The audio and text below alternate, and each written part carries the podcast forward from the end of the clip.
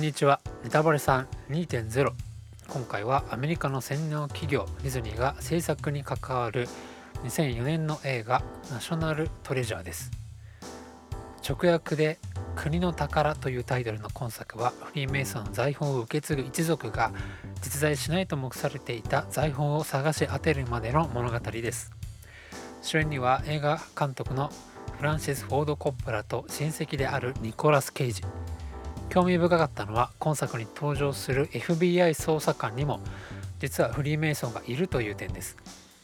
もともとは健全な友愛団体だったフリーメイソンに悪魔崇拝者が入り込み今では完全に乗っ取られてしまったのがフリーメイソンという組織ですがアメリカの警察機構である FBI にもフリーメイソンが張り込んでいるという描写はこの映画にリアル感を与える要因になったと言えるのではないでしょうか。今作の主人公は考古学者で歴史学者であり冒険家でもあるベンジャミン・ゲイツです。ゲイツといえばマイクロソフト創業者のビル・ゲイツがすぐに思い浮かびます。ビル・ゲイツは一体何をしている人なのでしょうか？ウィキペディアによるとゲイツはマイクロソフトとバークシャー・ハサウェイの取締役を離れ気候変動世界の健康開発教育などに関する事前事業に専念すると書かれています。テレビなどマスコミの流す嘘の情報しか知らない方にとっては事前化の素晴らしい人というイメージがビル・ゲイツかもしれません。しかし彼が行ったのはまさに自分の手を汚さない殺人です。JAL123 便墜落事故も2019年の年末から始まったコロナパンデミックもその他格差社会もこれら全てがビル・ゲイツの関連事業のせいで引き起こされたものでした。特にシアトルでマイクロソフトがもたらした社会構造の変化はまさしく格差社会そのものでした。また当のビル・ゲイツ自身はコロナパンデミックの最中に亡くなっていますがウィキペディアでも世の中のマスコミでもその事実は一切報道されていません。生年月日と没年が記載されているところには1955年から2021年と記載されていいはずなのですがそのような記述は2023年5月現在ありません。アメリカの軍事法廷で有罪判決を受けたビル・ゲイツは2021年の10月1日に公主刑で亡くなっています。この死刑が行われたと知ってからメディアに取り上げられるビル・ゲイツを見るとやはり以前とは雰囲気が全く違いますし異様に若返ったようにも見えます。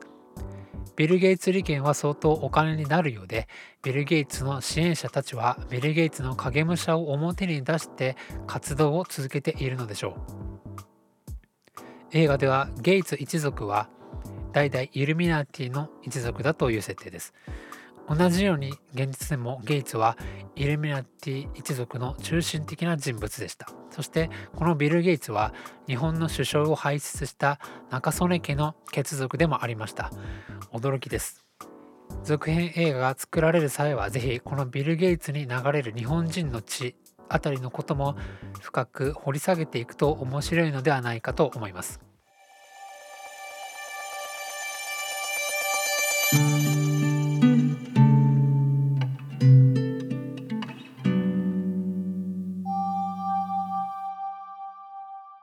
ここからはイルミナティやフリーメイソンがいることでブラック化する社会構造についてお話ししていきたいと思います。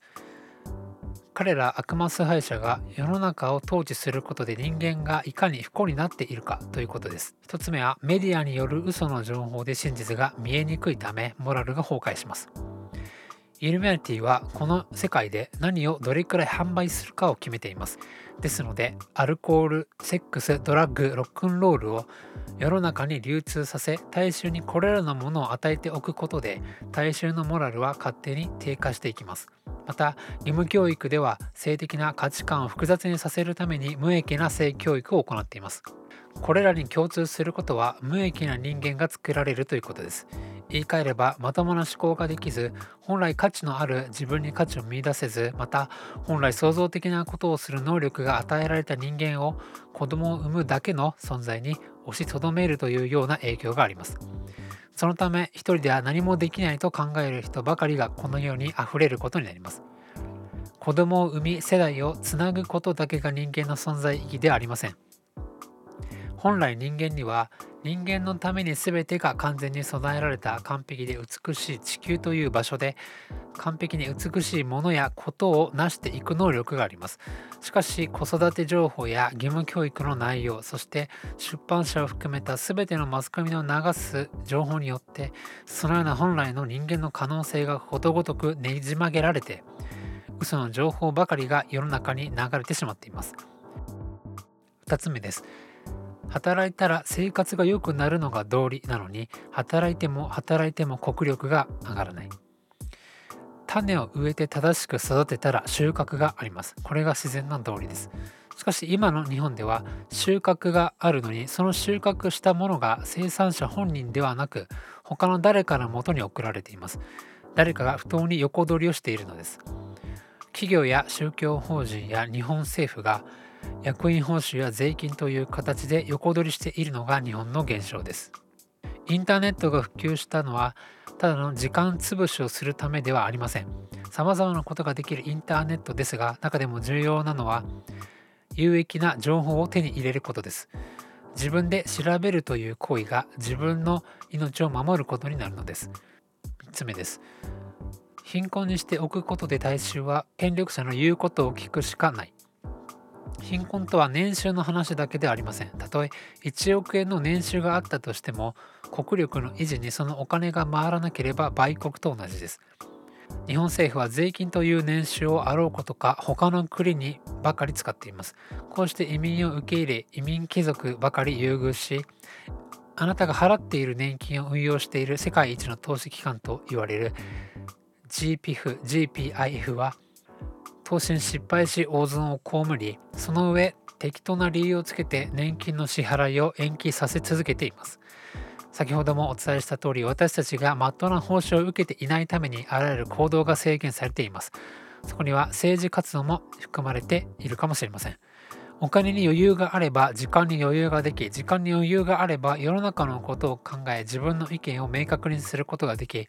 同じ考えの政治家を探して支援したいと思うはずです。また自分が出馬しようと協力者を探すということもあるかもしれません。しかし大衆を貧困にしておくことで働いても働いてもお金も時間もなく政治のことを十分に考える時間もなくただただなぜ私はこんなに苦しいのだろうとなんとなく考えるだけです。このような負のループから抜け出すためには何よりまず真実の情報を手に入れることが最優先と言えます。どうか映画の嘘に飲み込まれずに世の中の事実や真実を探し当てる国の宝になってほしいとも願っています。